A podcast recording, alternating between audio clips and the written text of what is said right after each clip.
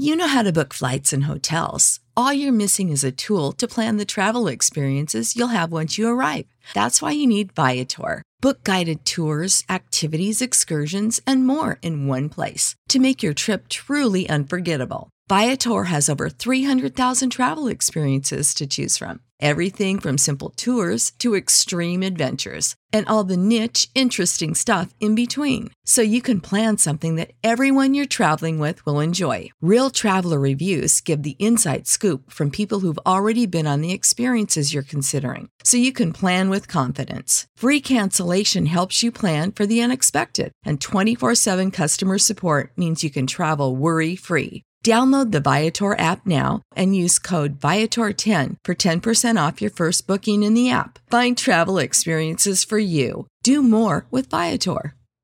Support for this podcast and the following message come from Corient. Corient provides wealth management services centered around you. They focus on exceeding your expectations and simplifying your life. Corient has been helping high achievers just like you enjoy their lives more fully, preserve their wealth, and provide for the people, causes, and communities they care about. As one of the largest integrated fee only registered investment advisors in the U.S., Corient has deeply experienced teams in 23 strategic locations. Corient has extensive knowledge spanning the full spectrum of planning, investing, lending, and money management disciplines. Leverage Corient's exclusive network of experts to craft custom solutions designed to help you reach your financial goals, no matter how complex they may be. Real wealth requires real solutions. For more information, connect with a wealth advisor today at corient.com. That's C O R I E N T.com. Corient.com.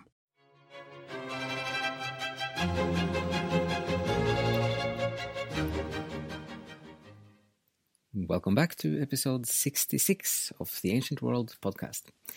So, in this episode, we're going to talk about. Um, we had a discussion this week with uh, a very uh, distinguished, renowned professor in religion and philosophy, and we were discussing how Dante's work, uh, the overall picture, how he manages to blend the Greek philosophy with the Christian tradition and the biblical stories. So it started, and this is also taking a bit step back after what we've done in the last couple of months with the, all the stories from the comedy, the whole work of the comedy, and then seeing the scholasticism and the work that started with Thomas Aquinas to incorporate the Greek philosophy into the Catholic tradition. And so the big question is where does Dante really stand on this? So we started with a few questions, which was the following.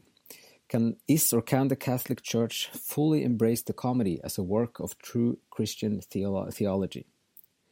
And then, how religious might Dante have been himself in your estimation? This was my question. It seems like he sometimes lands on faith, sometimes on pure love, sometimes on metaphysics and philosophy. I struggle to find where he really stands in terms of his religious convictions.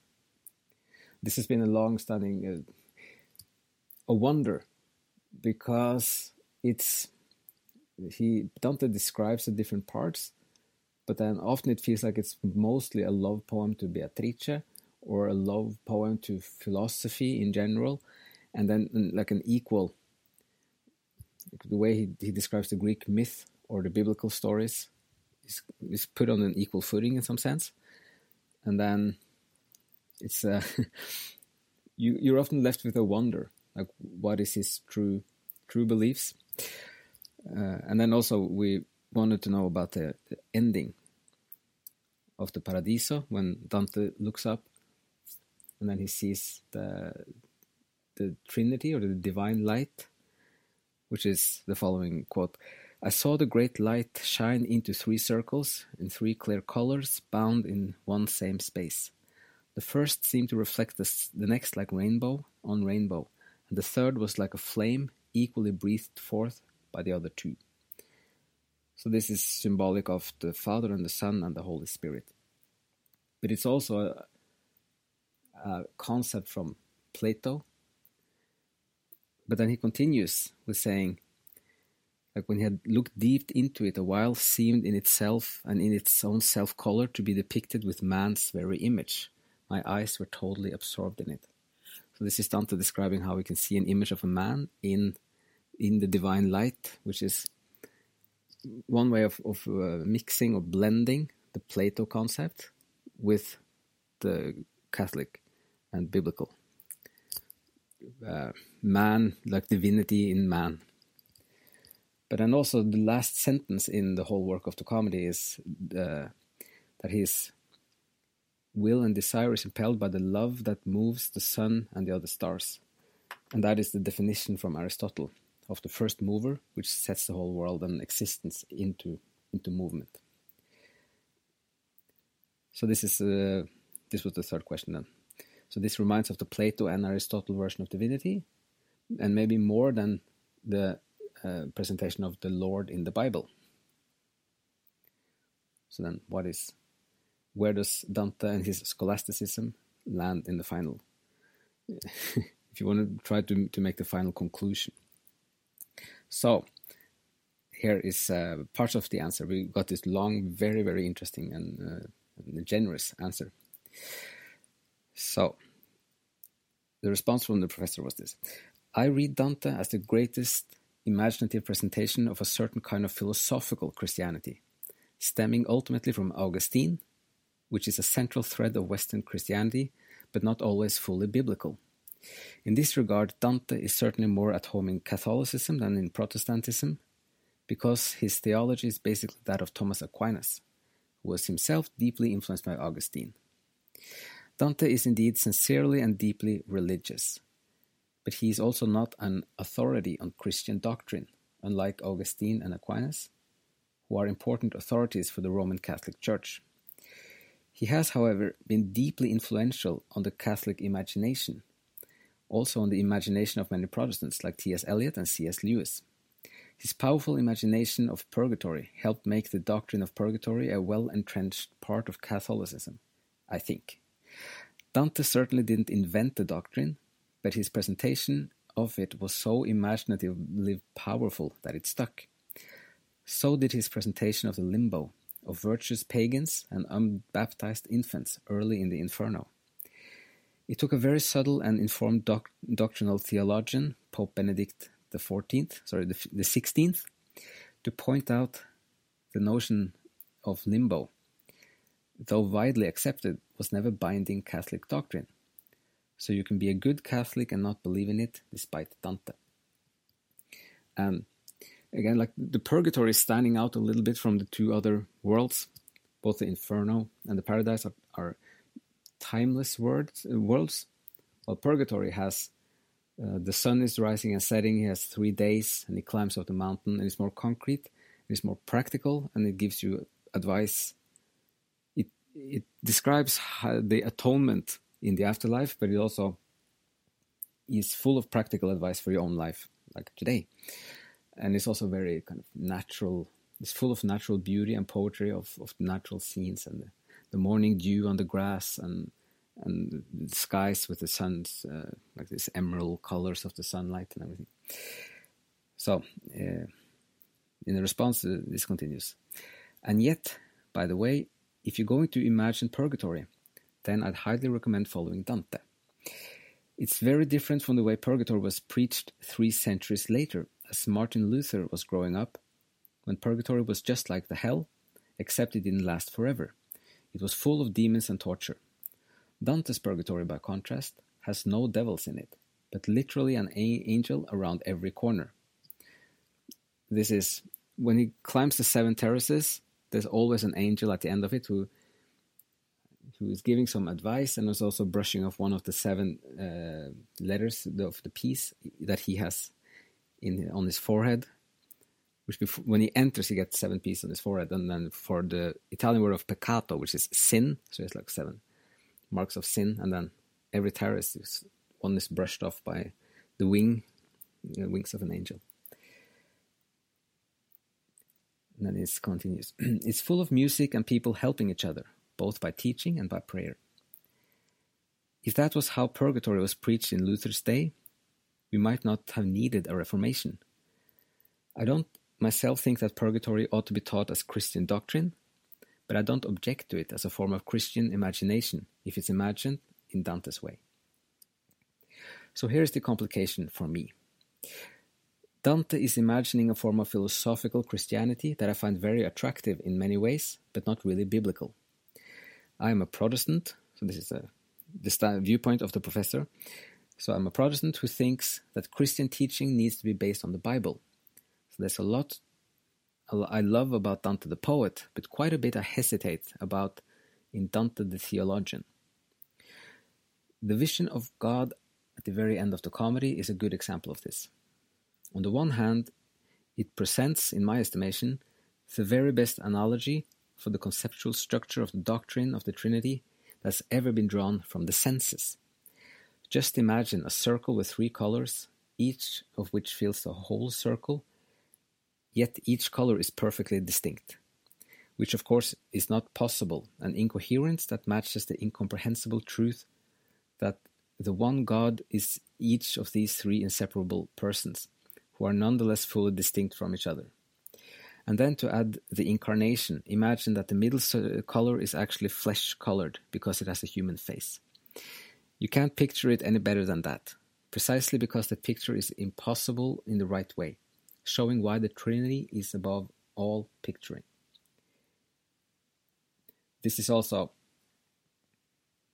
the final moments where Dante is saying, his eyes, eyes are absorbed in this image he sees. He continues, As the geometer who tries so hard to square the circle but cannot discover, think as he may, the principle involved, so did I strive with this new mystery. So this is um, this way of of describing or expressing that you you cannot fully describe with this this vision he has in the same way that you can't make a square out of the same area with the same area as a circle with just a compass and a ruler, which was a big big challenge for the mathematicians at the time, and they they concluded partly at the time that it was not possible, which has later been uh, proven with higher other kinds of mathematics. So then here comes another uh, perspective on the whole work of the comedy. And yet, on the other hand, I disagree with the notion that the goal of human existence is to climb up to the top of heaven to have a vision of the Trinity. In the Bible, I think it's pretty clear that we don't climb up to God, but He climbs down to us. In the incarnation, in the descent of the heavenly Jerusalem, at the end of the book of Revelation, in answer to our prayer, Thy kingdom come on earth as it is in heaven. In the Bible, we don't ascend to God in heaven, but God descends to us. As the Creed reminds us, He will come again in glory as judge of heaven and earth. We are not waiting to go to heaven, we are waiting for the heavenly kingdom come to us. And there's also reference, uh, reference to the to the Bible, Colossians 3, verse 1 to 4 uh, and the final conclusion here. So much as i love dante's poetry and it has informed the it has informed been informed by christian imagination there are fundamental aspects in which i want to imagine differently. Because i think the bible wants us imagining differently less philosophical less about ascending to the knowledge of god and more about god descending to give himself to us in the flesh of christ and then he has references to his uh, to a new book about the doctrine of, of the Trinity. So um, it was a very full of interesting things, and it confirmed some of the the suspicions while reading it that as much as Dante is is blending the Catholic tradition with the Greek philosophy, for a Greek philosopher, that would be fine, but for the Catholic tradition, there is a problem that he is not fully kind of falling in line in some sense with with uh, the religious, like the the doctrines or the the scripture, and he's taking some freedoms in the way he's uh, describing things and presenting, and also even in the in the final moments of the whole journey. So, but still, it's um,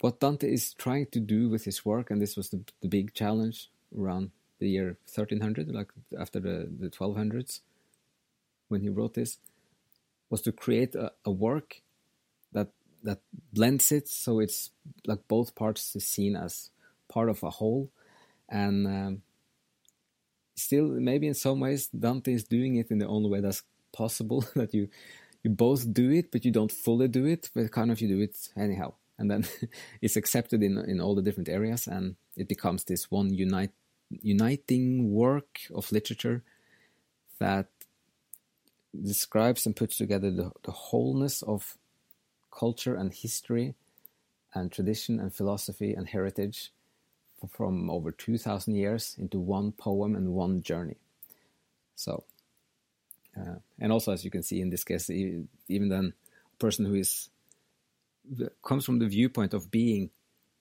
religious appreciates the beauty and the, and the artistic parts of, of the comedy so um, that's all we're going to talk about in, in uh, this episode. So hope you have enjoyed some of this, and uh, maybe some of you also have the same kind of questions about if Dante is really a, uh, if it's, a, if it's Christian literature or if it's philosophy or how much of each part. So, um, just want to again uh, a big thank you to the professor who was so uh, generous to write this answer, and then uh, to all of you who are listening. And um, hope you have a great day and see you again soon.